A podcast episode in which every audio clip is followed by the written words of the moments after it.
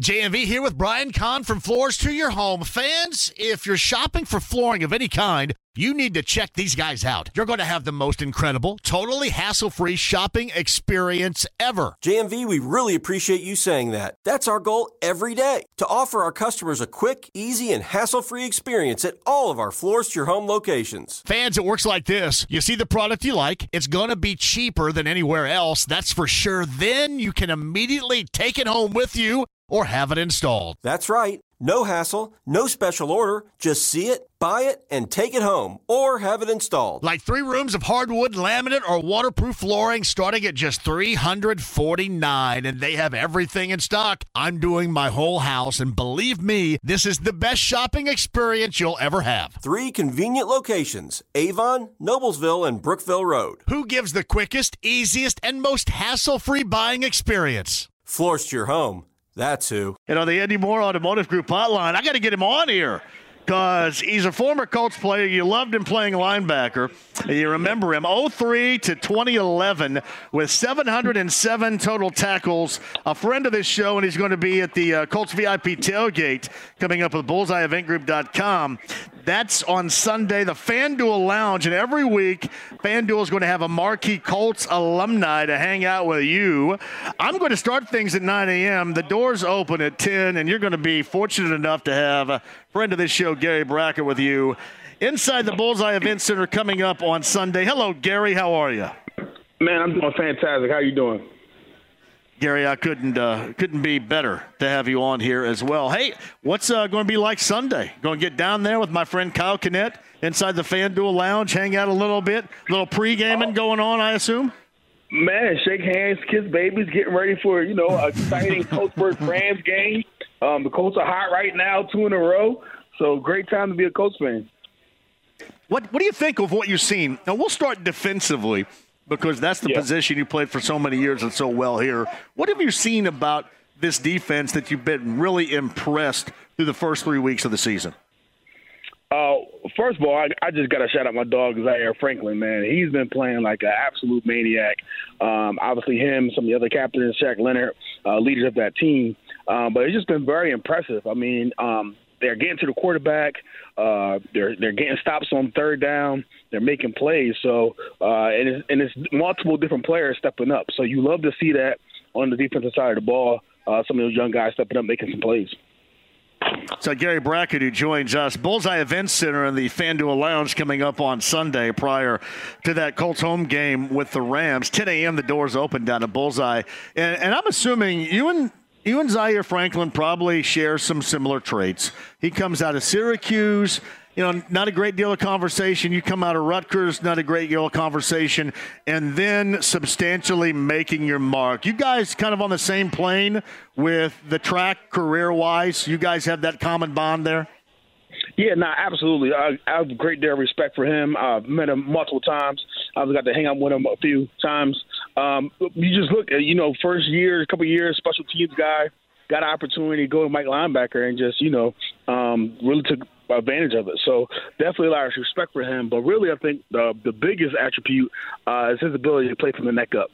Um, you know, a lot of people don't really mention um, how, how cerebral he is at, at the times during the game, um, jumping routes or even, you know, uh, making a bunch of tackles. So I think he's doing a really good job, and, and the defense has been flying around, so it's been fun to watch. He's Gary Brackett, the former Colts linebacker via the Andy Moore Automotive Group hotline. Um, how has the linebacker position evolved, Gary, from when you were a player to how you see guys like Zaire Franklin, E J. Speed, and Shaquille Leonard playing it for the Colts now? Yeah, I mean, the Colts, I think, and this is Chris Ballard, uh, he, he, he like those, you know, rangy guys, right? six three, long arms, you know, that sort of build. Um, but I think um, even, you know, towards the tail end of my career, it just became a really uh, a passing league. And linebackers, I would always say, uh, we got to hit with the buffalo, run with the deer. Right? So we got to be able to stop the run right. and also play on third downs and those money down situations. And I think, you know, that's a lot of the linebackers now um, aren't those big thumpers, two fifty, two sixty. There's guys that can make plays on third down uh, when there's a bunch of our receivers on the, on the field. Yeah, it's up, Gary Brackett with us. Uh, this is clearly a rebuild for this Colts team, and I guess on Sunday you're going to get the start of Anthony Richardson. He hasn't finished a game yet. Didn't play in that week three win on the road in Baltimore. But from what you've seen from Richardson, what what tells you about what you believe he can be as, as he matures and grows? twenty-one years of age right now, still learning. But where do you think his ceiling is as this Colts quarterback? Man, I think it's, it's huge. I think from a defensive side uh, of the field, anytime you got a quarterback that can move the ball with his legs, is always extremely frustrating. So uh, we've seen in the first two weeks, obviously he had multiple touchdowns in both games he played. Um, I think he's very exciting on, on, you know, with his feet. Obviously, uh, with that comes the injuries. So obviously being more cautious about the hit he takes and the urgency he has when he's crossing the goal line and things like that. But um, I saw him in training camp make like that one, uh, one-legged throw on the run, sixty-five yards on the money. So I think he can also throw the football. So I think people are going to be excited to see, you know, as the season progresses, him kind of find that chemistry with those wide receivers. And then not only running the football, you're going to see and be excited about his arm as well. It's uh, Gary Brackett, the former Colts linebacker. And, again, you can check him out, the Colts V I P tailgate with bullseye event group dot com inside the FanDuel Lounge. That is coming up on Sunday. Doors open at ten a.m., and, and they're going to have with FanDuel and Bullseye a marquee Colts alumni to hang out with you every single Sunday home game. And Gary's going to be that marquee name, the former linebacker, coming up on Sunday.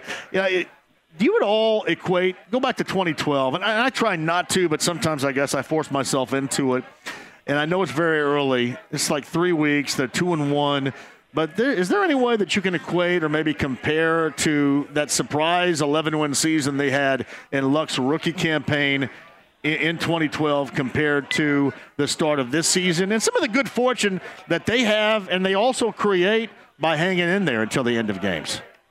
Yeah, no question. Uh, new coaching staff, right? And I think a lot of excitement yeah. around that. Um, I think, you know, maybe not on a lot of teams' radar. I mean, you saw last week, I mean, uh, all the pundits had, you know, Baltimore winning big in that game, right? And we just stayed in there, just a gritty team. So I think, you know, you, we, we have some potential huge upside uh, with a running back, right? We can get that situation figured out. So I think there are some parallels just because this is a young, scrappy team with a lot of talent, you know, built around. So I think if they continue to play good football, they could definitely, you know, shock them, you know, get get getting a good conference seed and potentially, you know, host a playoff game. How many former Colts players do you still stay in touch with to this day, Gary? Oh, man, quite a bit. You know, my dog, Cato June, uh, David Thornton, um, uh, on yep. the Colts, as well as Reggie Wayne. So I see those guys, obviously, multiple times uh, throughout the year. Marlon Jackson, obviously, uh, I keep in touch with. He's still out here. Um, some of my Rutgers guy, Eric Foster, um, uh, some of the defensive guys, Melvin Bullitt. Um, you know, I see Saturday, Dean. So qu- quite a few of the guys. I mean, I feel like we're always celebrating someone, you know, every year, you know, going into the Ring of yeah. Honor or multiple times down in Canton, guys going into the Hall of Fame. Um, it's surreal how many times I've been to the Hall of Fame and how many times I will continue to go just on those, you know, seasons that we play. You know, we already have five members there. Probably another three or four is going to go there. So we really have some great teams and some great guys, you know, when I was there with the Colts. Well, uh, uh, Gary, I mean, your era was the standard. I mean, that's yeah. why I call it the golden era. I mean, there's it, there's there's a lot that's going to have to be lived up to to get in the neighborhood of what you guys accomplished. And then I always talk about this before you got there, and, and certainly the Manning era began before you got there as well. But, I mean, there wasn't much to go on. And there was like a, a comet type of late season in ninety-five with Jim Harbaugh and going to the A F C title game. But there wasn't really anything prior to that, and, and the standard you guys set is going to be the one that, that this group, starting with Anthony Richardson right here, will try to to try to reach one of these days, and, and Colts fans hope they see it. Yeah, no, it's almost like you take it for granted, right? I, I, what was it, six mm-hmm. seasons in a row with twelve-win seasons, right? I mean, that's almost yeah. unheard of. I mean, we have a record for the most wins in any decade of football. Um, so at the time, you know, we were just doing our job. We were just taking it one one day at a time, um, competing really hard at practice, making practices tougher than in games. And then when you got to the games, you know, it was time to have some fun. So, uh, man, the, the the way that, you know, obviously Mister Irsay, uh, Bill Polian, and, and Coach Dungy, you know, crafted those teams not only with talented players, but really guys that brought into a system that played together, and we loved one another, right? We supported one another in the community. Um, we rolled up with one another on the field. So I think it was a great team, um, but, but even better chemistry, and, and, and you know, guys still support one another. I'm asking you this, Gary, because I, I didn't. I saw him maybe uh, two or three weeks ago. Does it piss you off like it does me that Marlon Jackson looks exactly the same now as he did when he was twenty-one? Because it pisses me off. You know, it's, it, it's when you're bald, like he has a bald hair, bald face, right? So you can't see any grays, right? He shaves, he shaves it all off. So myself, man, I got hundreds of grays. So uh, uh, yeah, he, but he's lean still. I think he does that Pilates. Uh, obviously, he's out in the community doing a great thing. Uh, his foundation and his fight for life.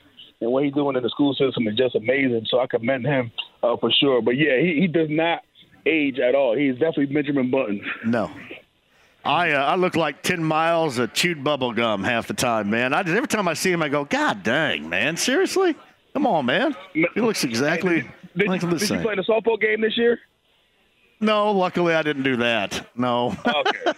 Did yeah, I, I, I didn't do that either. I think we might we might have to retire, man. I, think, I, think we, I know. It, it might be time. It is. And by the way, I'll look for you coming up on Sunday. Again, the Colts V I P tailgate with Bullseye. The FanDuel Lounge every week's going to have a Colts alumni. And coming up in the FanDuel Lounge on Sunday is going to be former Colts linebacker Gary Brackett. And he's with us via the Andy Moore Automotive Group hotline. I'll see you down at Bullseye on Sunday, man. It's great to have you back on the show, and stay in touch, man. It's always great to hear from you. No doubt, man. Looking forward to seeing you. Whether it's audiobooks or all-time greatest hits, long live listening to your favorites. Learn more about Kisqali Ribocyclib two hundred milligrams at kisqali dot com and talk to your doctor to see if Kisqali is right for you. On the Andy Moore Automotive Group hotline, I have sorted through at least the portions in which I know Nate Atkins of the Star, who joins us now. It seems like you guys that cover the team on a daily basis all kind of hit with an avalanche uh, of new and somewhat disturbing injury-wise information on this particular glorious Friday. Were you not today?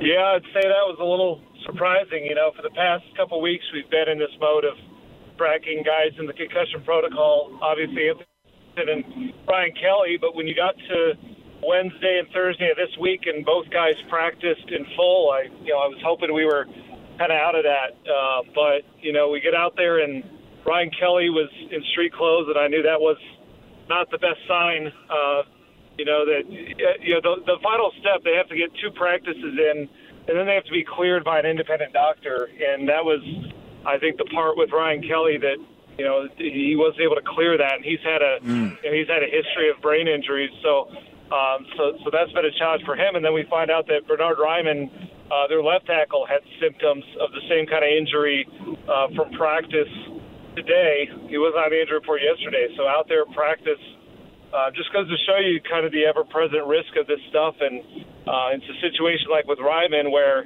protocol is set up to where if they diagnose you with a brain injury, you know, you're out for, you know, you're out until you can clear that protocol. So we know Ryman's out for sure.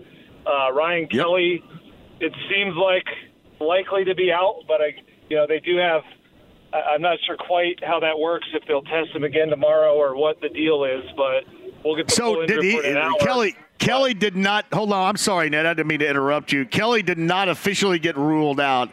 Raimann, because he still has to go through concussion protocols, not going to be able to make it. But Kelly still has an opportunity if he clears a protocol hurdle, let's say tomorrow, for example, correct?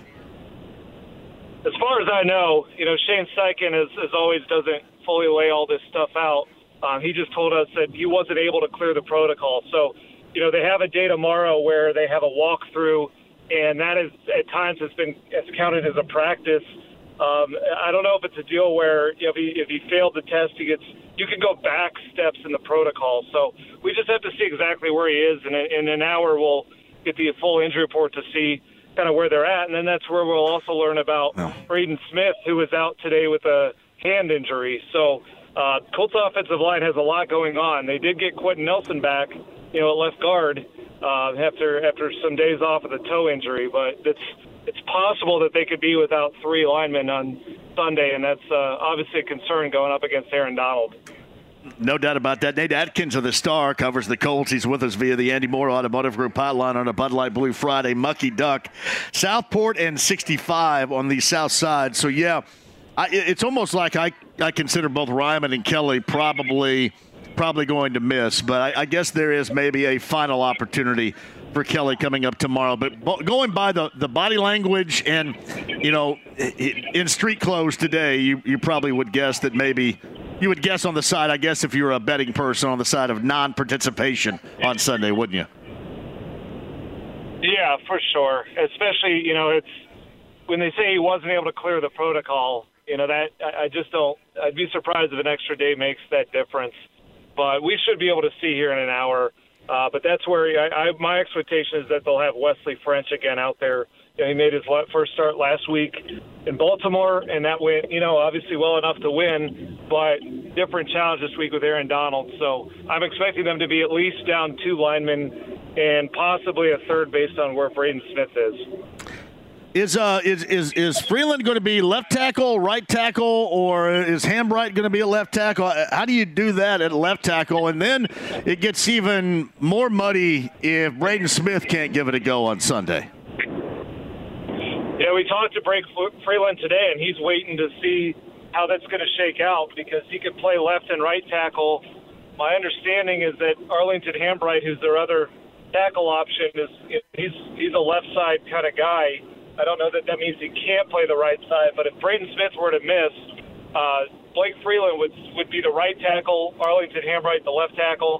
If it's just Bernhard Raimann who's out, I expect Blake Freeland to be in there at left tackle. So that's some of the confusion. Both of those tackles missed, so you know Blake Freeland could only get work, you know, really at one spot as far as working with the starting unit, and they don't know which side he's going to need to start on. So it's a little hectic. Yeah, no doubt about that. I'm glad I have you here to help me sort through this right now because that's a hell of a lot of information with Nate Atkins of the Star on the Andy Moore Automotive Group hotline. Now, on the other side of the football, um, your guess is as good as mine as far as the participation of DeForest Buckner on Sunday. What are we thinking? Yeah, DeForest missed the entire week of practice, which obviously is not a great sign. He has a groin injury, but I will say with I've always reacted differently to participation and practice with DeForest than pretty much any other player because he pretty much never misses, and he's missed a lot of practices. He's had weeks where he's missed basically the full week of practice, played in the game. He just seems to find a way come Sunday to play. I believe he's missed one game in his life in the N F L to an injury. He missed one game for a COVID protocol, and then he missed one uh, actual injury game, but that was back in San Francisco. So I don't know how he's managed to do this, but he's dealt with a lot of issues over the years. And uh, my guess, just based on the history of it and just some other signs I've seen, I, I think he's going to play. But, yeah, we'll find out for sure on Sunday. Hey, Nate, what's interesting, and I kind of set it up this way, in the past couple of weeks, the Colts have had the advantage with their defensive line working against both the Ravens and the Texans, who were down critical offensive linemen.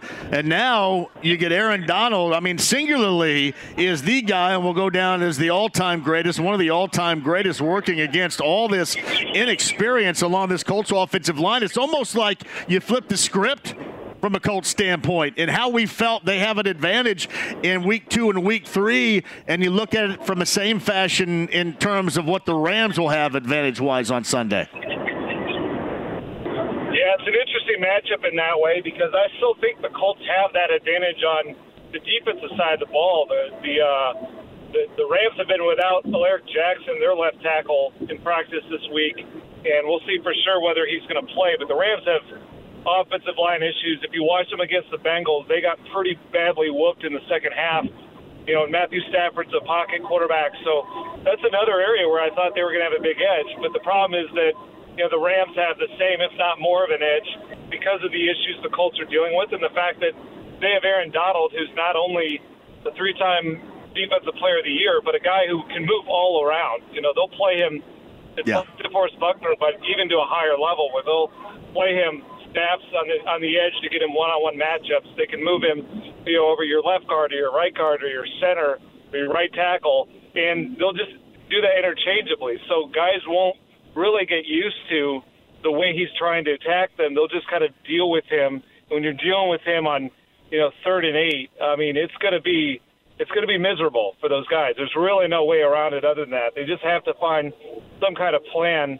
Uh, it's really, really a test of Shane Steichen and Jim Bob Cooter, the kind of plan that they're going to give a rookie quarterback like Anthony Richardson to survive this, because they can't, they just can't expect to have pass protection this week, given their issues, given the opponent, and also the fact that I expect the Rams to blitz because, I mean, why wouldn't you after what the Ravens just yeah. did with Kyle Hamilton, you know, especially when you've got, you know, new offensive linemen coming in, and like that that's the type of situation where you just take advantage of guys who haven't worked next to each other. I expect them to really come after this rookie quarterback on Sunday. So it's interesting where on one hand, obviously it's great that they get Anthony Richardson back and that he's, you know, he's through the concussion protocol, but the lesson of the past two weeks has been trying to find ways to better protect Anthony Richardson. And that's a lesson they've often given him about, you know, protect yourself and look out for yourself. But a lot of it's going to fall on them of how, how do they design an offense that gives him a chance to be protected, you know, given what he's up against this week. So, Nate Atkins, one final thing before I let you go. We kind of buried the lead on this. Oh, by the way, Anthony Richardson, as you detail, is going to be the starter again after clearing concussion protocol. And it, same style of playbook, same style of quarterback, running the football, all that. All of that is going to be Anthony Richardson. How do you think that does going up against this Rams defense we've seen through the first three weeks of this N F L season? Yeah, it'll be interesting. I, you know, I expect that the Rams, they, you know, they like to take away your big plays, and that's been sort of a theme. Defenses against Anthony Richardson, what they understood of him coming out of college was, you know, he's a, he's a, you know, he's got a huge arm, extend plays and go down the field, and the Colts have not generated any of that as, as part of a reaction to how defenses are playing, and so I kind of felt like the, the Rams were going to employ that same strategy of kind of keep safeties back and kind of force this rookie and this young offense to drive the whole length of the field, understanding that, number one, they don't have, or they haven't yet shown to have a lot of players who, with the ball in their hands, can, you know, make a ton of guys miss and create explosive plays kind of, you know, within the structure underneath. And then also you just trust that over the course of time, you know, something is going to go wrong with the offense to where, you know, it works out as a win for the defense.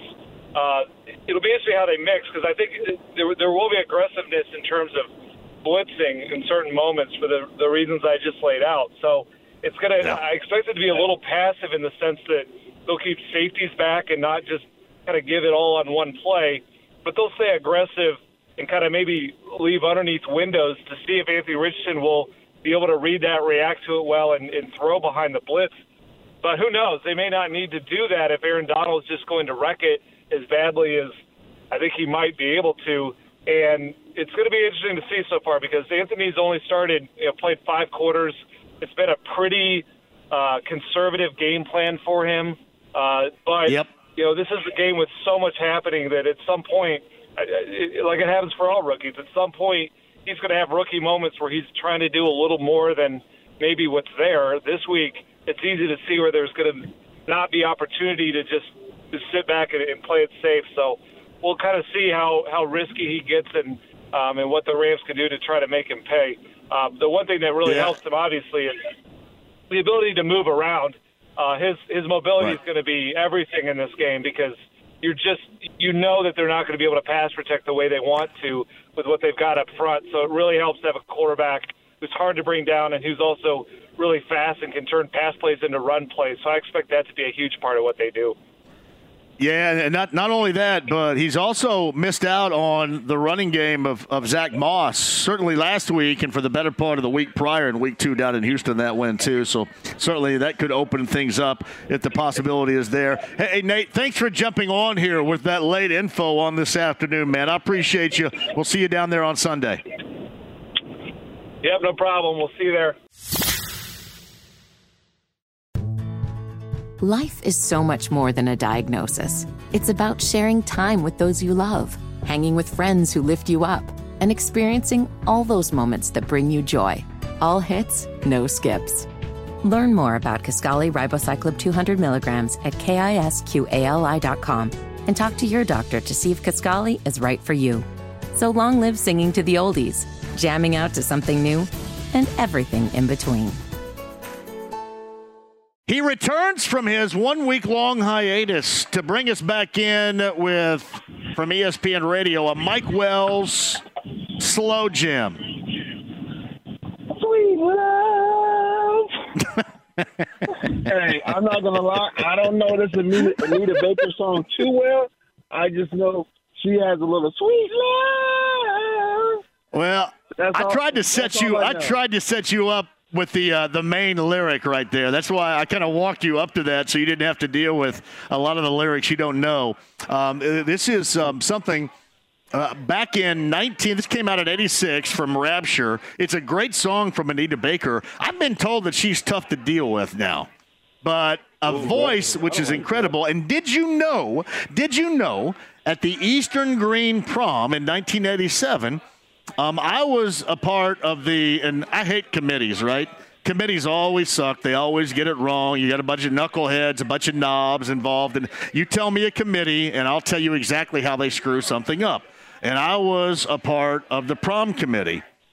And, of course, they came oh to me and God. said, hey, what what prom song do we need? And I said, well, I need something where I can maybe do some hand and she in here later on this evening. I got to get something where we can get down, right? Get down at the Frangipani Room on the campus of Indiana University, inside the Memorial Union. So I gave them, I gave them Shake You Down by Gregory Abbott. I gave Gregory them Abbott, Love yeah. You Down by Ready for the World. I gave them the choice of Anita Baker's Sweet Love. And this idiot committee, along with me, outvoted me for Stand By Me for Benny King. Are you kidding me? Come on, Come on man.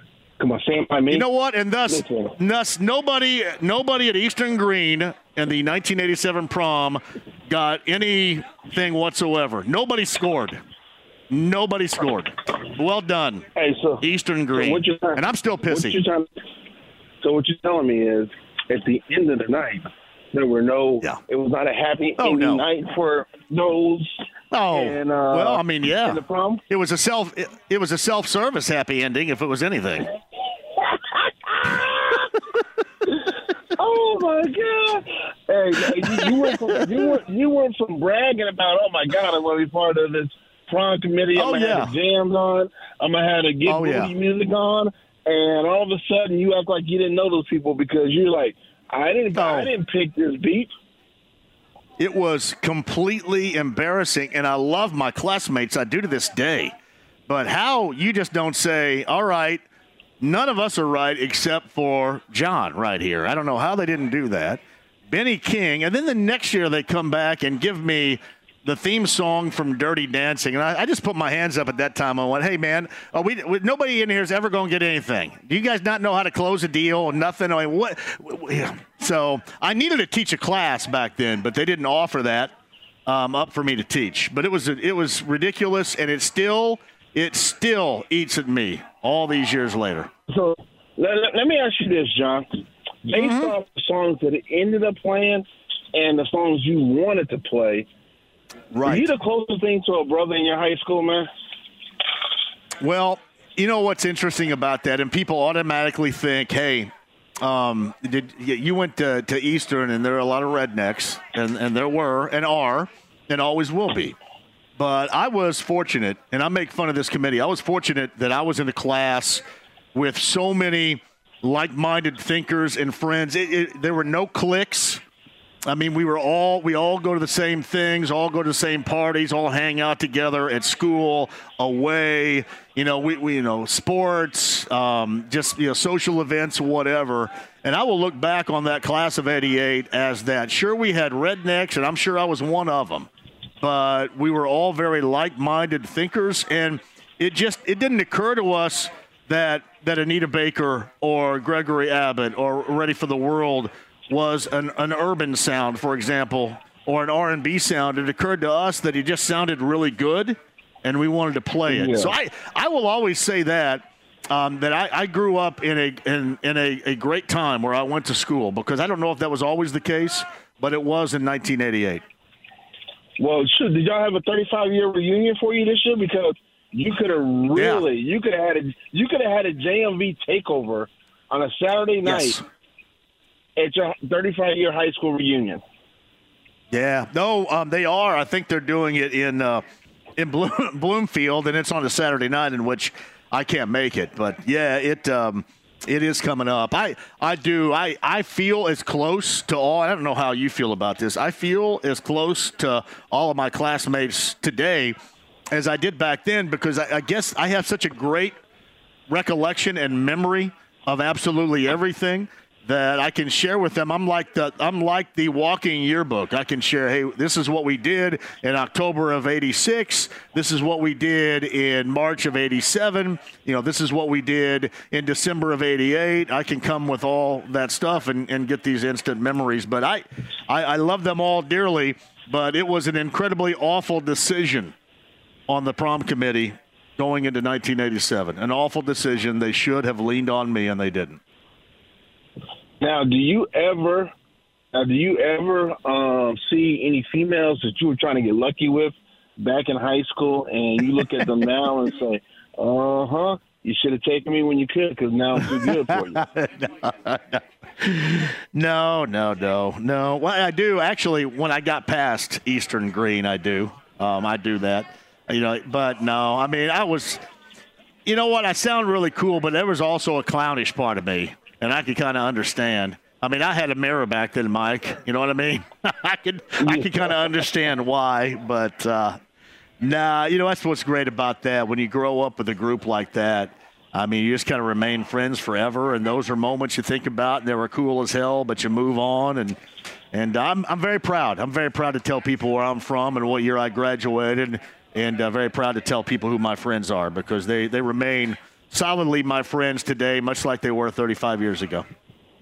What's what's amazing, I think we've, uh, I know people are like, can you guys please talk about Rams and Colts? What's amazing mm-hmm. is the older the older I've gotten, the more I realize how I value, how much more I value friendships, because I'm sure you've come across some yes. phony people. I've come across a number of phony people, and you, I keep my circle, uh, my circle has gotten smaller the older I've gotten. Yeah, I, I love – this is what I love, and I've always been like, I want the most friends around me, and I'm very easy to get along with.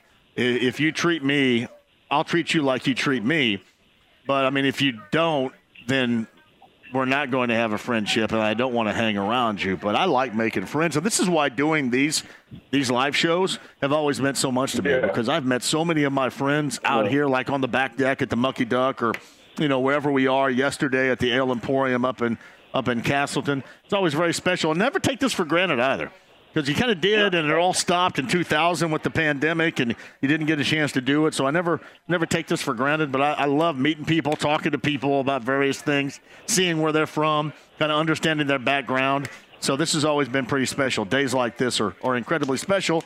And as many friends as possible, Mike, that's exactly – exactly how I want to uh, to look at it. So what's going on in the E S P N radio world of you? Yeah, you know, man, it, it, it's kind of quiet right now. Uh, and it's been about, a, what, a week and a half or so since I've been on. So mm-hmm. I'm I'm, en- I'm enjoying sitting back. I'm glad Chris Hagan put his foot down, got my C B S four and Fox fifty-nine back on. Too bad his ass waited until I couldn't get my one hundred dollars a month off for a year to uh, let me know about it, but it's good being able to watch the Colts.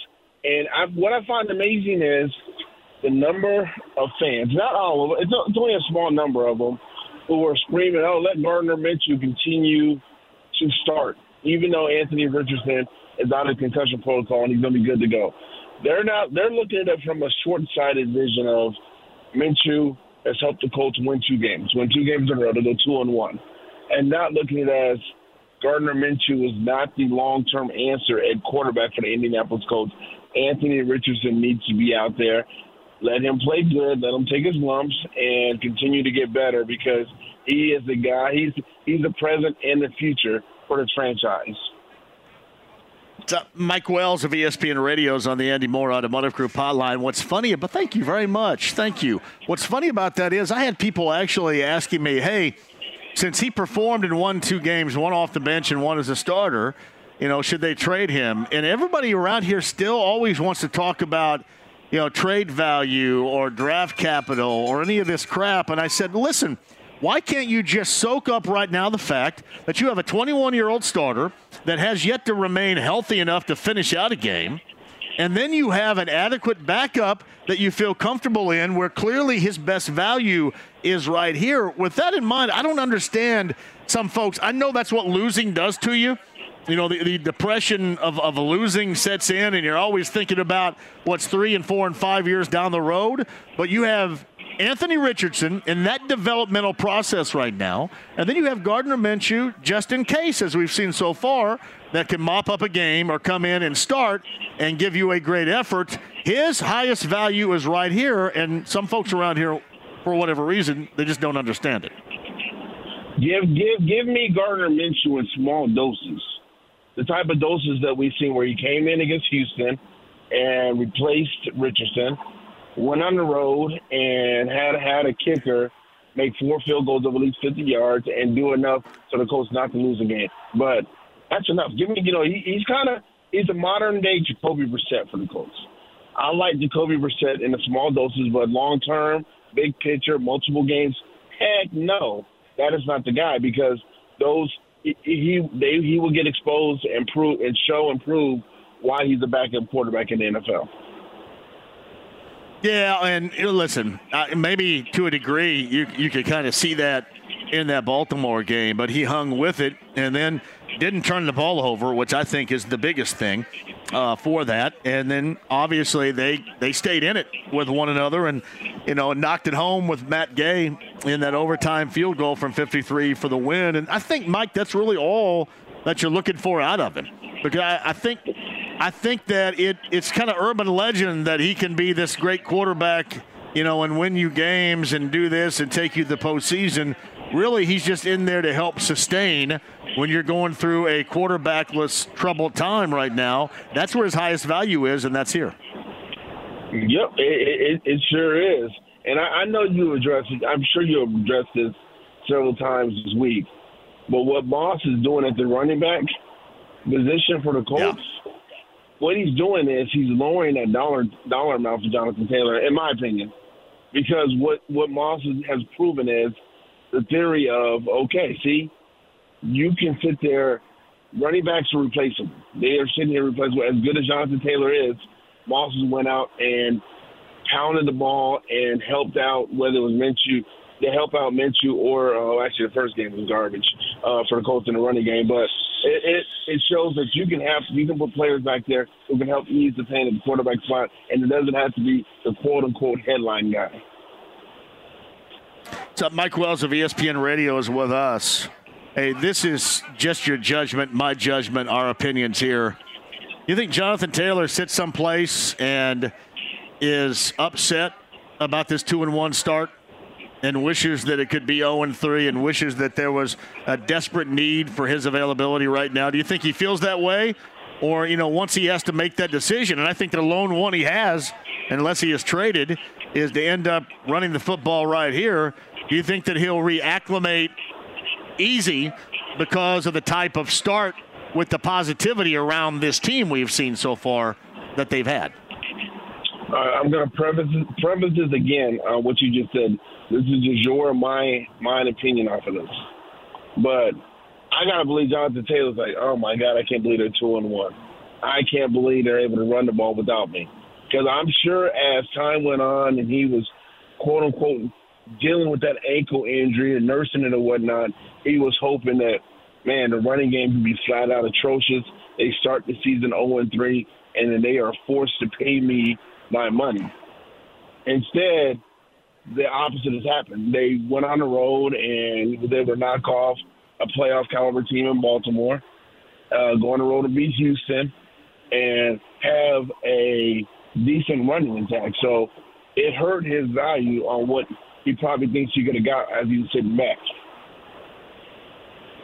Yeah, I, I just think about it here, and I don't know what your thought is, Mike, but after this weekend, and we'll find out early this week, I don't expect him to come back right away. The dude hadn't practiced basically since December, uh, team-wise. So I don't expect him to come right back and participate.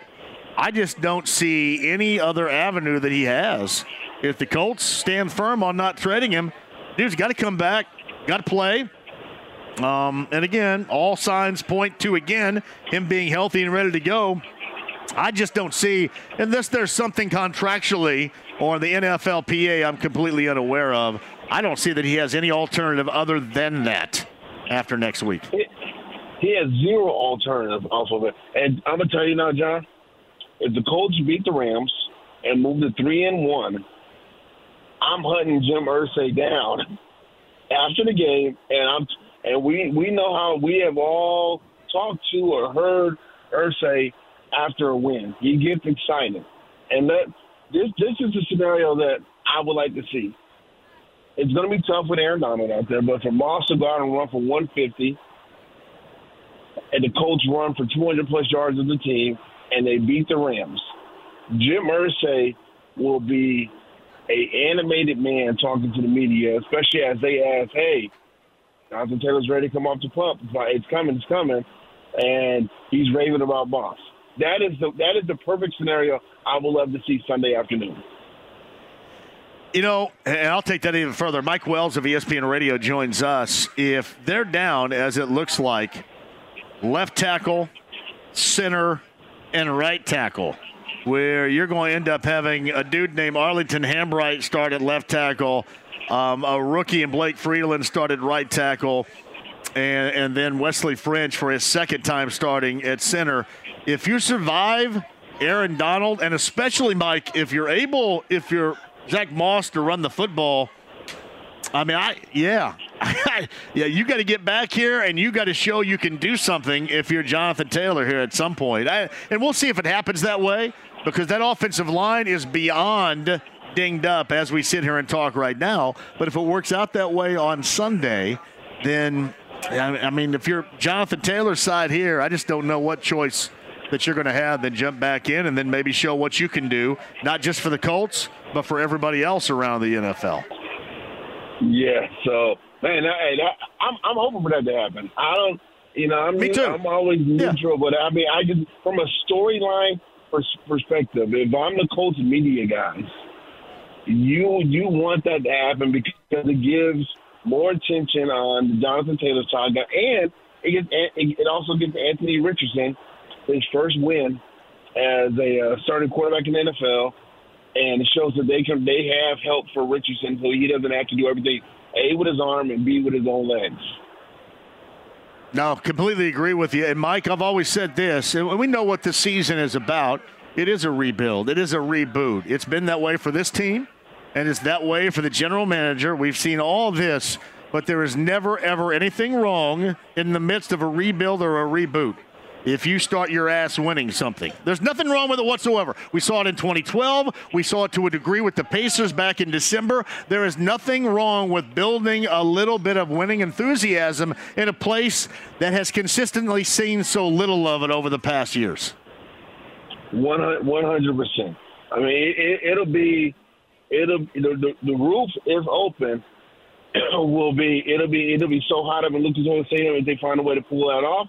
And Man, I, I, I thought Baltimore was going to be their toughest team, the toughest team on the schedule early on and stuff. And, you know, they, they there's the hope and optimism, is, and that's all anybody has asked for, showing signs of promise, of potential. That is all anybody has asked for with this Colts team. And jumping to three and one as Jacksonville has staggered out of the gates would be something else. Yep.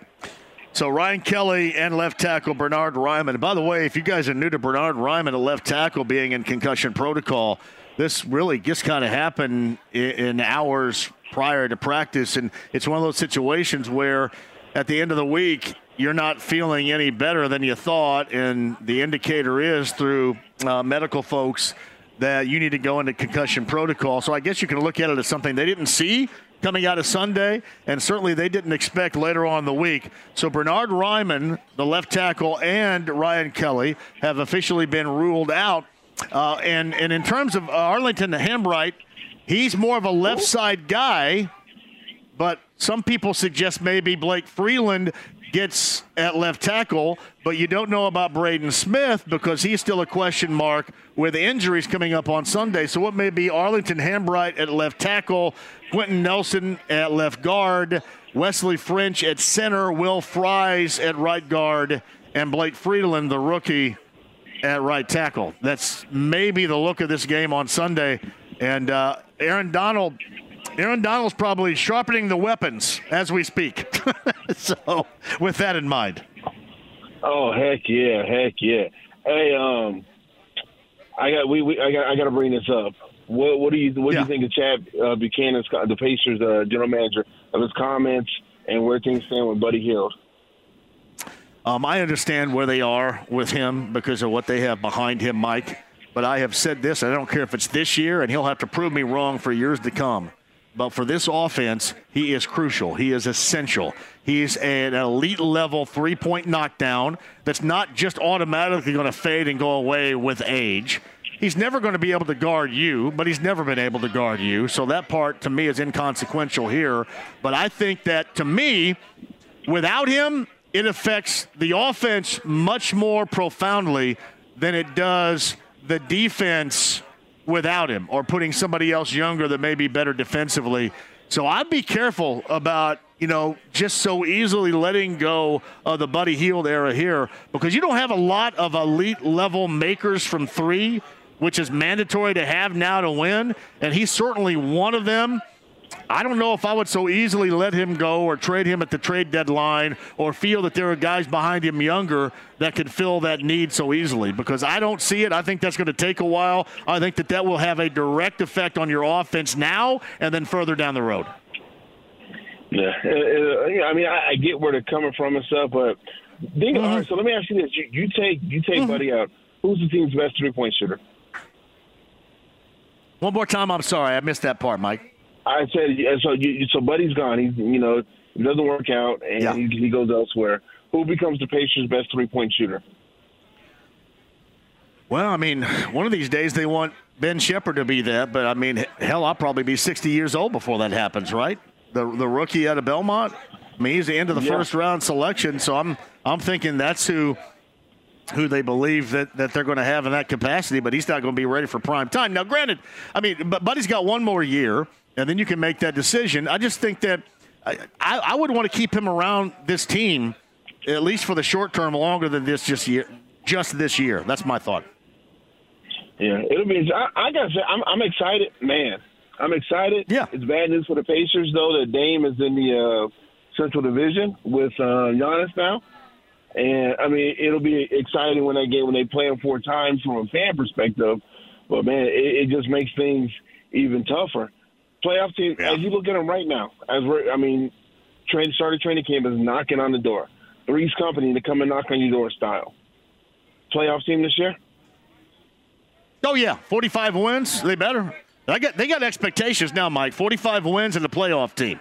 I'm not suggesting they're going to be in the top four, but they better win forty-five. ten-year or ten-game improvement, twenty-five to thirty-five between the year prior and this past year, and then they should win ten more compared to what they won a year ago. So forty-five wins and in the postseason is what I'm looking for. I think I think the fans will take that because, again, just like with the Pacers, it's going in the right direction. It's showing. It's, show, it, it's showing up. It's showing that promise out there. Hey, coach, your debut on Sunday.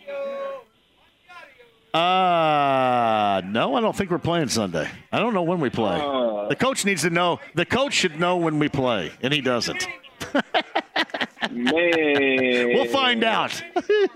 We will. Hey, by the way, too, um, I want to thank you for bringing up the fact where I grew up and, and how we got music, because one of the things, one of the ways I found music out, music that I didn't hear all the time when I grew up, is because I had to go out and find it. I had to go out and find Run D M C and Curtis Blow and things like that, and I was better for that. That's one of the reasons I love it so much today, is because it wasn't offered so much where I grew up, and you had to actually go out and find it. So that's that's one of the hey, true so, reasons hey, when you hey, asked where, where, a little where, bit earlier. What, what, what was that C D source called? Was it Goodies, or what was the sort? The C D oh, no. store in the mall? The, The Disc Jockey. Disc Jockey and Musicland in the Bloomington College Mall. And Karma. Karma, which was down on Indiana. I would sneak in there and uh, check out what they had. stand in line for ticket sales, and then occasionally look, hey, why do they have this big glass bong in here? It says decoration. I think it's being used to smoke marijuana. I'm not sure. The decorative bongs back in the day. Man, it, hey, listen, it, it, was, it was a it was a, it was a uh, coffee table yeah. arrangement. That's what it was. A coffee, it was. A coffee table. You got it, buddy. That's what it was, man. Hey, Jay, have a great weekend, my brother. Yep. And I'll talk to you next week. You too, buddy. Whether it's audiobooks or all-time greatest hits, long live listening to your favorites. Learn more about Kisqali Ribocyclib two hundred milligrams at kisqali dot com and talk to your doctor to see if Kisqali is right for you. On the Andy Moore Automotive Group hotline, a fixture in the five o'clock hour every Friday for a variety of reasons, including those of football. On the road right now, College Park, Maryland tomorrow, Indiana, and the Terps underway at three thirty. By the way, Maryland four and oh and one and oh in the Big Ten, and the voice of the Hoosiers, Don Fischer, joins us. Hello, Don. How are you? Good, John. How you doing? How's College Park, Maryland treating you today? Well, I just got here. I had to change rooms because the room I had didn't have air conditioning. So I've been I've been flighting around here looking for, you know, just to get unpacked and everything. So I, I'm pretty much settled in now. I'm good. Well, at least the room didn't have, like, blood or anything in it. That's good. not, not that I, ha- I haven't I haven't examined it that quite that closely yet, John, but uh, I don't think it has, no. Oh, man. Yeah, the trip to College Park uh, for a team, and and last weekend was beyond odd because in four overtimes, in four overtimes, I U gets a win in football, but much like has been the case, there's it's it's kind of I U football-like when you get a win and you still just get ripped to shreds for basically the week afterwards. That's kind of the way that it's been against Akron, and, and you look for those moments when they can make up for it, and obviously tomorrow at three thirty is one of those starting points. Well, there's no doubt. I mean, if you could knock off Maryland, the ball club that has started as hot as any team in the country at this point, they're four and oh. Uh, I think they are number two in the country in offensive yards uh, gained, which is pretty spectacular. Yeah. Uh, it's a ball club that's defense has gotten better than it has been probably since Mike Loxley took over. That's five years into his program now. And they are they are really doing a heck of a job. And, of course, they've got the quarterback that may be the best quarterback in the Big Ten this year just based on seniority and the fact that he has been around so long and it does such a great job. And that's uh, Tagovailoa, uh, the brother of Tua Tagovailoa. So, uh, without question, they've got the tools. They've got a skill set that's uh, next to uh, good as anybody's in the conference. Uh, certainly at the wide receiving position, their their top running back uh, Roman Hemby hasn't probably had a breaking out year at this point, but man, he can he can actually put numbers on the board, and he's capable of doing that. And they've been using a couple of other running backs too that have been productive at this point. So he's not well, by himself. So I'm just I, I know that if Indiana can somehow find a way to pull this one out, it would be a major upset, at least at the outset of the season. Tagovailoa, by the way, has eleven twelve yards, eight touchdowns, and three interceptions. And you're talking about that offensive attack for that Terrapins team. It has been stout through the first four games of the season, Don, to say the least. Yeah, they have. And, and like I say, they're, they're pretty balanced in that sense. But, you know, it's Tagovailoa who uh, everybody knows is the is the key that makes them go. He got hurt, though, last year in the Indiana game, if you remember. Early in the fourth quarter, maybe late in the third, I can't remember exactly what time it was that he got hurt. They came back and won that ball game behind Billy Edwards Junior, who is still the backup quarterback for this team and played so well at that point. And I think Indiana may have thought, with Tagovailoa out of the ball game, uh, now this is our chance to pull it out.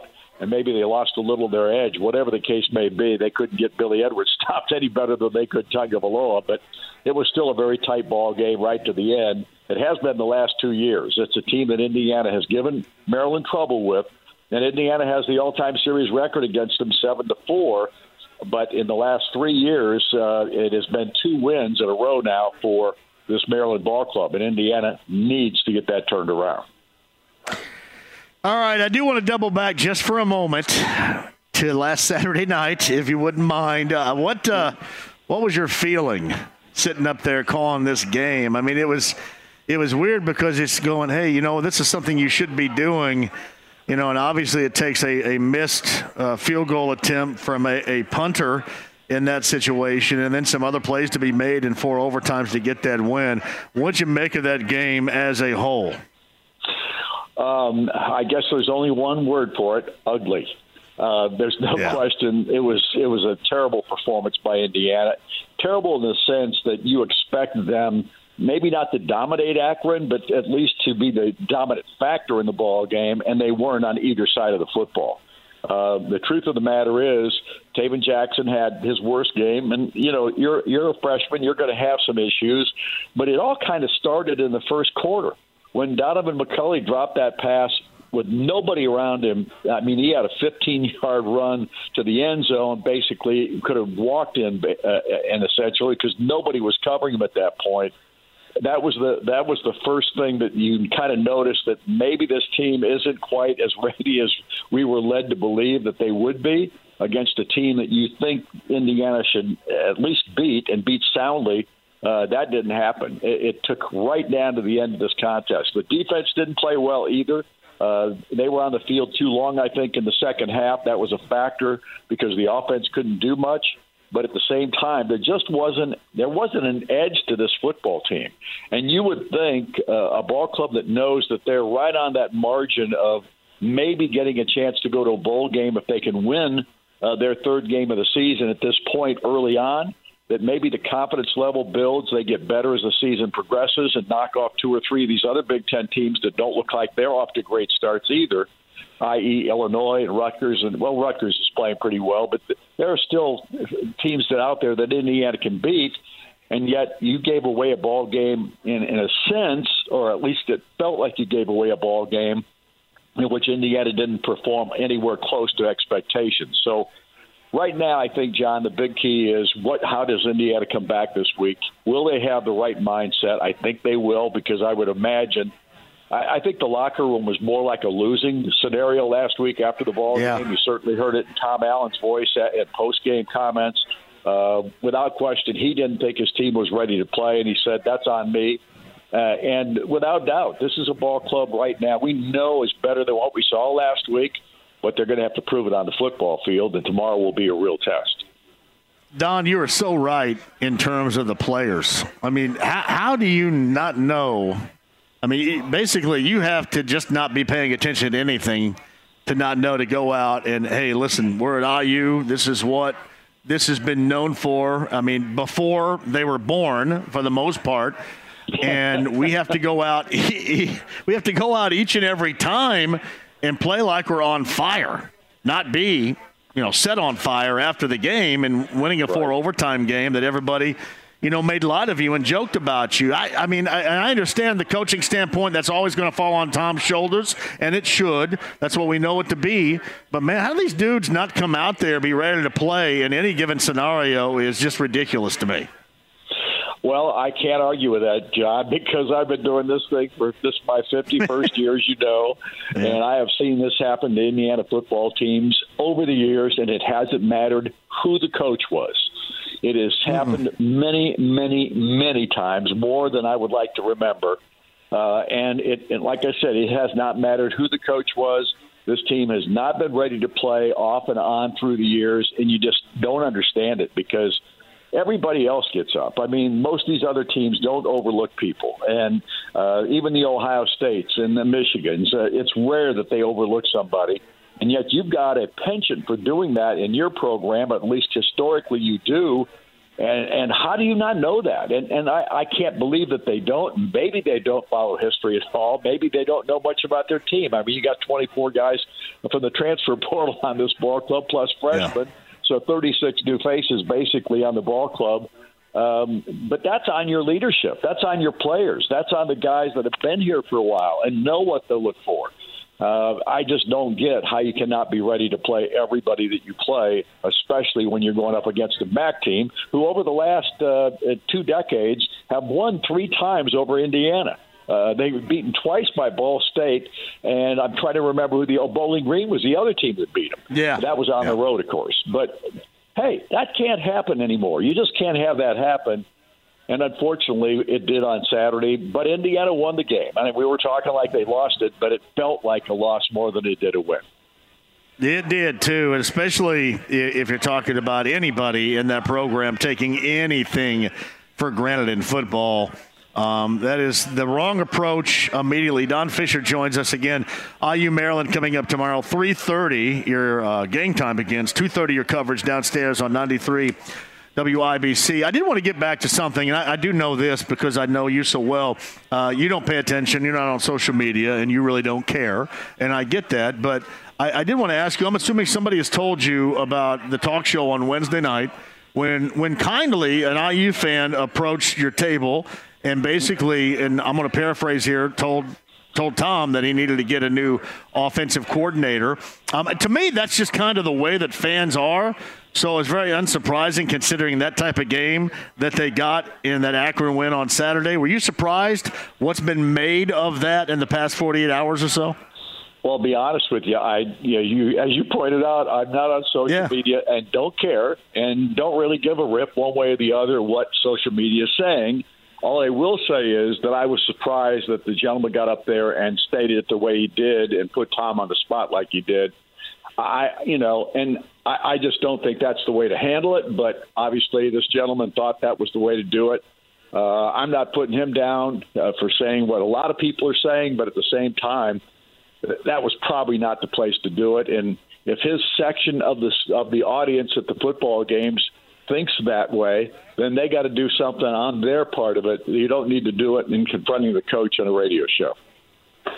Yeah, I, I honestly, the the first I thought of it was, I, I don't know how you could, you know, put the coach in that. He, he seemed like he was trying to do it in the nicest way possible. Oh, I agree. but I agree. It was just, was it was really odd. Yeah, yeah. I mean, he, he's so. a guy that's been up to our, show, our shows many times.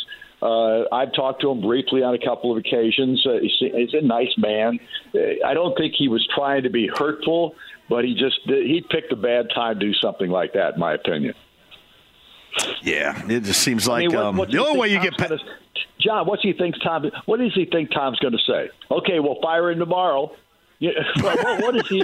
What, what do you think? I mean, the, the whole point is he he was trying to tell Tom Allen that this is yeah. what you need to do. Well, if that's what he if that's what he wanted to say to him, he should have come up to him after the show and said, Tom, our whole section thinks you ought to fire the, the offensive coordinator. Well, that, again, that's that's his prerogative. He did what he thought he could do, but I will guarantee you this, he probably won't be on the microphone this week.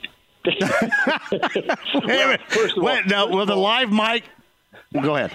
Go ahead. First of all, he won't be on the show this week because we don't have a show after the. This is a bye week coming up. We won't have a show next Wednesday night, but I don't think it'll happen in the near future either. So, um, will we keep the live mic in play here at these shows the in the future? At, at this point, I've not been told we cannot, so I don't know. I'll be honest with you. Uh, from my perspective, I always think it's good to have the audience participate. And I don't think that one scenario like this should alleviate that, if you know what I mean. Did uh, did anybody, I'm just kind of curious, anybody at I U, you know, like from the, the athletic department, Dulcet on down, have anything to say about that moment on Wednesday? Not to not to me, no. Yeah. I Like I said, I, I, I stated it when I asked you that question that it didn't seem that bad. And I understand what you're saying about, you know, putting Tom Allen on the spot right there. But it did seem like he tried to phrase it, you know, in, in the, the best, nicest way possible. And and from what you read in social media, which I know you don't, they don't do it that way. That's not how they proceed in how they're talking about that team. So I, I guess it didn't have an, a, that profound of an effect on me as it did for others, I guess. So. No, I, I mean, here's what I would say to that. How many people – How many people confront coaches? You know what I'm saying? Yeah. I mean, yep. You almost never hear of anybody confronting a coach. I mean, this guy didn't really confront him. He just kind of made a statement. He didn't ask him a question. He just kind of made a statement. And I would argue that I can't remember ever in my entire twenty-nine years or twenty-seven years of covering Bob Knight's twenty-nine in Indiana that anybody ever went up there and did anything close to that. And I'm telling you that, it, and I say not even close, because I'm trying to remember whether there was ever a pointed question to Bob Knight over the years. Yeah, and, and there, truly, well, I don't think so. Yeah, yeah. No, it's tr- I mean, it's truly rare that anybody does something like that with any head coach, whether it's football or basketball, pro, college, high school, whatever the case may be. Well, you and I share these stories all the time, because when I started out in radio, I would run the board in Bloomington for your Bob Knight talk shows. And this was in the um, in the latter portions, mid to later portions of the nineties, when it wasn't so great. And there's right. no way you would want some kind of, of live mic going there. But I, I couldn't imagine, you know, basically prior to that time, I don't know how many times anybody would have anything really, at least a, an I U basketball fan, anything bad to say about Bob Knight. But it did remind me of that one that you and I have talked about before with, with Kelvin Sampson. It was a little bit different, obviously, but when Kelvin sure. Sampson was the coach, and the guy got on there and um, and said, have you been to the Wigwam? And, and, you know, in terms of, have you been to Anderson's Wigwam gymnasium there because of the, the basketball heritage? And, and clearly Kelvin took it a different way. So that's that's the only one I could remember that, that caused uh, that kind of stir, involving a caller or somebody that had a live mic like that. So exactly, exactly. And again, let's let's point out here that social media today takes off, and anything that's said anywhere near, even if it's not controversial, yeah. it could be determined that way, if you know what I mean. Can you imagine what social media would have done when you were doing the Bob Knight talk show and he was cleaning his gun or using the bathroom or at the Gastoff eating mashed potatoes? No, I don't think I, I know that social media missed its calling when Coach Knight was our head coach. Well, Uh, I think we're probably all better for it, because we got to, there was a, there was so much good out of that era, right? So much good out of that era. It would have been dialed down quite a bit had social media been around then. So, I think you're right, John. I think you're right. We're all, we're all, it's, it's like, I think about it like this. Like, I'm glad I grew up when not everybody could take an instant picture of you with whatever you're doing. That probably, like today, I'd be in jail nine hundred times. And back then it was like, hey, whatever. Yeah, do it. So I'm glad uh, in a lot of ways, technology was not, not around back then in that fashion. So yeah, and that's why I don't take advantage of it. Uh, you're not missing out on much. Oh, trust me, I know. You're not missing. You're not missing out on much. All right, where's Edgewood playing tonight? I didn't check this out. Edgewood, I believe, is at home tonight. My son uh, is probably going to shoot me, but I can't tell you where they're playing tonight. I've had a busy week, and I just didn't get to it. And yeah. I was going to call him on my way to Bloomington, and he was teaching at that time, and I couldn't do it, so I haven't talked to him yet. But last week they scored twenty-five points, which is, to me, was a victory in itself, even though they got beaten by Indian Creek. They they got twenty-five on the board last week, which is the highest number since the opening game of the season. Uh, he is building it at some point. It's going to get much better. You just people have to be patient, because it takes a little bit of time. Well, it is it is tough, and you know what he can do? Uh, I don't know if it's going to make him feel better, but look what Bloomington North is doing, and look how many years Bloomington North, you know, had right. a bad season, was was always, you know, second fiddle in Monroe County to Bloomington South, and then, you know, in five A, they're six and oh and ranked number one. I mean, the worm, as they say, can can turn if you stay after it like that. There's no question, uh, and that's that's all. All the fans in Ellettsville can say the same thing, because they they know. And, and here's the good news: yeah. I haven't met anybody. Nobody's come up to me and said, "You need to get rid of your offensive coordinator." yeah, or, or they haven't said it to anybody else, because I think they're pretty excited what Scott brings to the table and how he's cultivating a new culture. The uh, the Mustangs get Sullivan at home tonight on the red that's surface. Right. That's right. In Ellettsville. I knew that. Yeah. Someplace in the back of my mind, I knew it was Sullivan, but I forgot. The Golden Arrows, and and they get Northview next week, and they'll they'll beat the pants off of Brown County. So coming up here on the thirteenth. So sorry, sorry about that, Brown County. I love you, Nashville, but they'll beat the pants off of Brown County. So they won't do that. All right. Well, I'm going to take that as a positive prediction. Yes, do it, please do. All right, you guys hit the air at two thirty from College Park, Maryland tomorrow, correct? Yes, we do. All right. And then uh, uh, you're still going to join me next week, right? Even though there's a bye week going on, you're still going to be here? Well, I probably will join you. Uh, it just depends on whether or not the golf courses are closed. Well, if it's a day like today, they won't be. You know that. So I know. I know. No, I'll be. Uh, yeah. I'll join you next week, John. No problem. And yep. And then uh, once once you get clear, obviously, of the football season, and you can, me and you at uh, our table on me down there at uh, one thirty-five and Whiteland Road. Oh yeah. So, oh yeah. I haven't been it. there a few weeks myself because of uh, high school football that I've covered and all the other things that are going on with our lives right now. So um, the, the end of the story. So last week, Hagen met me, and Hagen and Bob Kravitz and I went to a concert at Brown County Music Center in Nashville. Great concert, yeah. by the way. On the way home, Hagen said, "Hey, let's stop at um, in Morgantown at Frenchie's Pub, which." Kind of looks like a biker bar. And I immediately said, hell yeah, let's do it. Bob Kravitz in the back didn't want anywhere near it, right? So so we stopped because of that. So we we stop at Frenchie's Pub, and immediately this dude comes out the front door and goes, hey, man, there's J and B and Hagen. And uh, I said, yeah, and here's Bob Kravitz. And this guy who was drunk and awesomely drunk picked Bob up, and, like, his little legs were dangling like he was a little rag doll to this guy, swinging him back and forth. Well, Bob knew what he was saying when he said he didn't want to stop. No, well, we made it. We made him, too. I go, no, no, no. You hey, you, you got to you gotta broaden your brand here, all right? Broaden your brand. And uh, I was, I, we stayed for about an hour, and it was absolutely awesome. I don't think Bob thought it was as awesome as Chris and I did. But uh, it was awesome. Well, how how could two rednecks like you think it wasn't awesome? And you know he's a little more sophisticated. yeah, yeah, he is. We fit right in there. I said, I'm coming back. I said, I'm going to give you guys a tavern tour stop because I love this place, seriously. So it's it's Frenchie's Pub in Morgantown is where we were. And, uh, and it was like watching Kravitz's little legs swing like that when he was getting lifted up was awesome.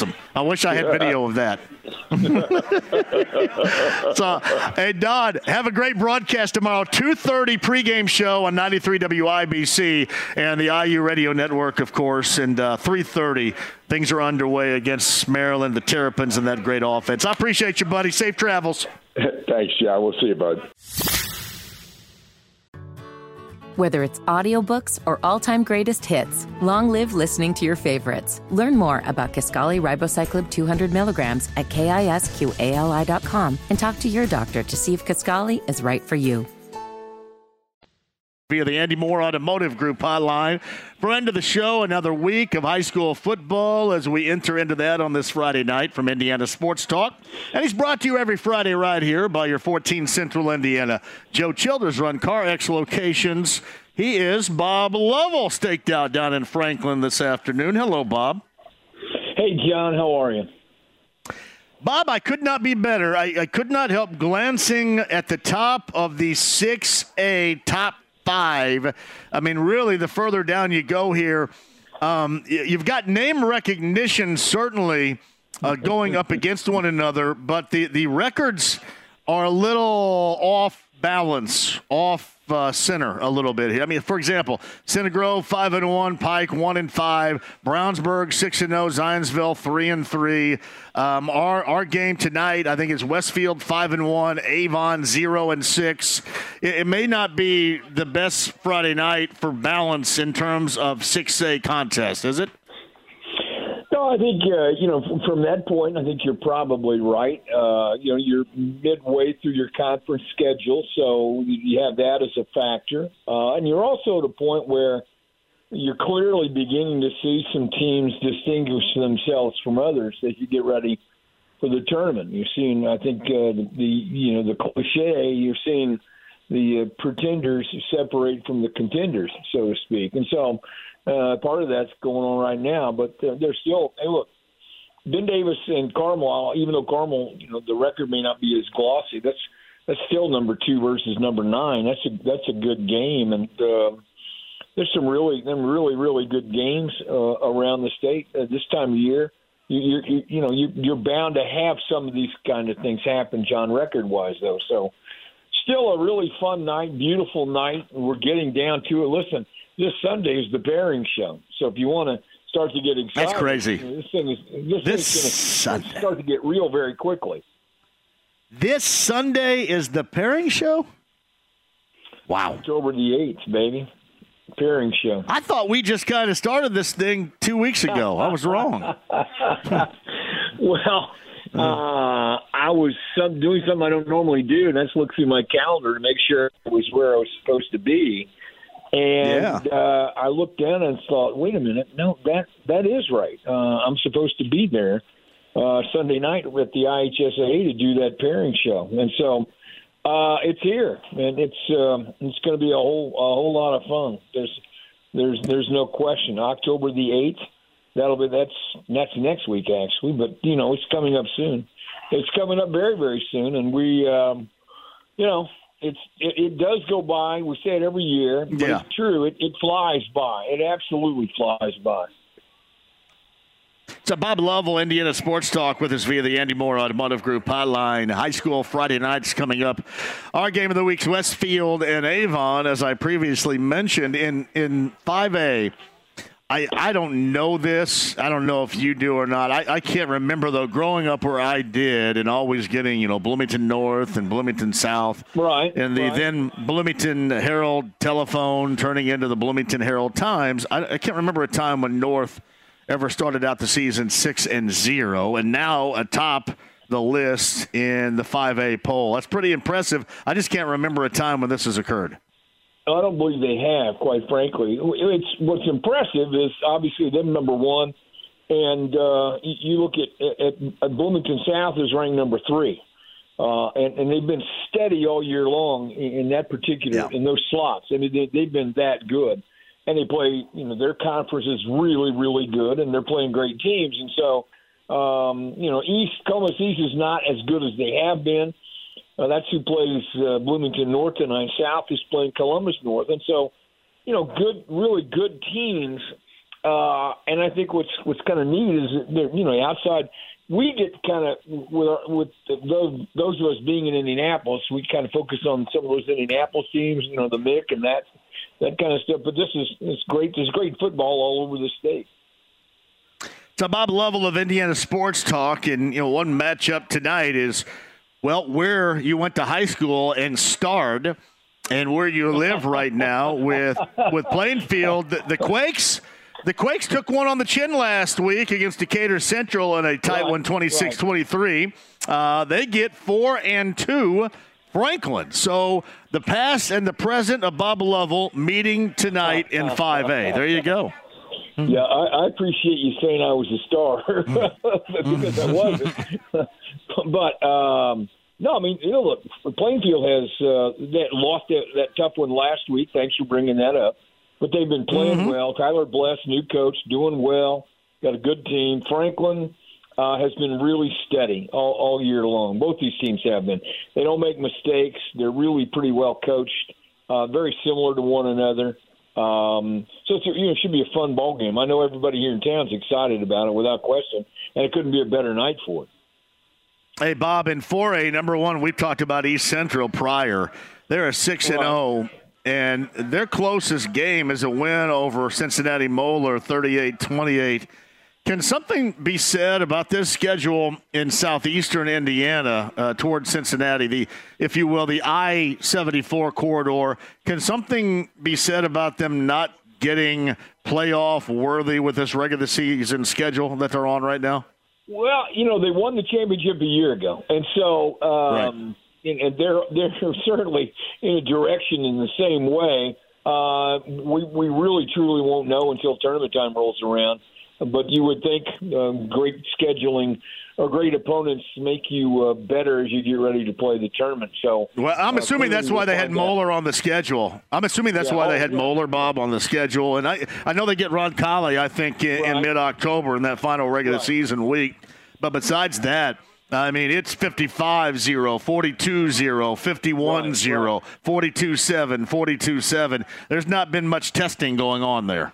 No, and, and you, you worry if you're essential. You, you, clearly, you worry about that in terms of when you play better football teams. But again, I point back to what they've been able to do. They understand it. The, the Mueller game tonight, uh, or the Mueller game, will be a great one uh, and find out a lot about themselves. But you know, the game of the night in the state in four A and in probably the other classes is Evansville Wrights and Evansville Memorial. Yep. You got number two versus the Wrights Bowl too.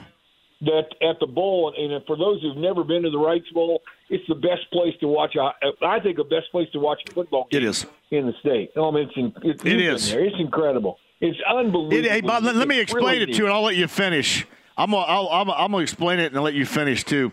Um, it is on the bend in Evansville of the Ohio River, which is down below where it sits. And it is a glorious destination for a high school football game, especially, as you mentioned, Bob, two and three, Wrights and Memorial, one right, of the right. six and oh magnitude. That's nice.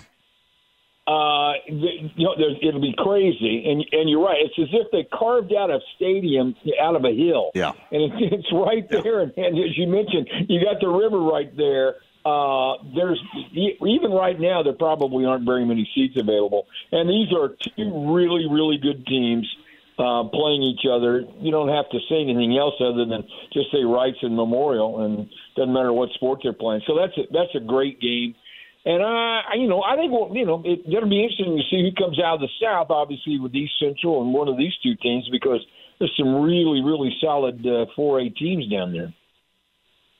To Bob Lovell of Indiana Sports Talk, of course, uh, three A, Chittard, uh, rough shot nearly over everybody so far at uh, six and oh. Um, and they get Andrean, I believe, coming up tonight, too, from, from the armpit up in the uh, northwest Indiana, yeah. Yeah, Andrean's a good football team, and this will be a, a, a real challenge for Chittard tonight. But the way they're playing, uh, you have to feel good about what you're doing. I uh, I say that because Tony Donahue's with me right now, and uh, he's from Hobart, which is the armpit right there. Well, he, yeah, he, he's, he's a Portage grad, and uh, yeah, or oh, Portage. I'm sorry, he's, he's around he's Hobart, but a Portage grad. Yeah, he's a region boy, yeah. so he, he he's able to bring that up, no question. All right, Bob Lovell of Indiana Sports Talk is always brought to you by every Friday right here. Your fourteen Central Indiana Joe Childers run CarX locations. CarX dot com, of course, the high school football game of the week here on The Fan tonight features Avon winless on the season and Westfield getting handed a big-time loss by Brownsburg last week by a big number. Mm-hmm. That's your high school football game of the week at seven o'clock tonight. Bob's got you covered tonight and tomorrow night on Indiana Sports Talk throughout the state of Indiana on Network Indiana. Bob, it's always an absolute pleasure, man. Soak it up and have a great weekend. Thanks a lot, John.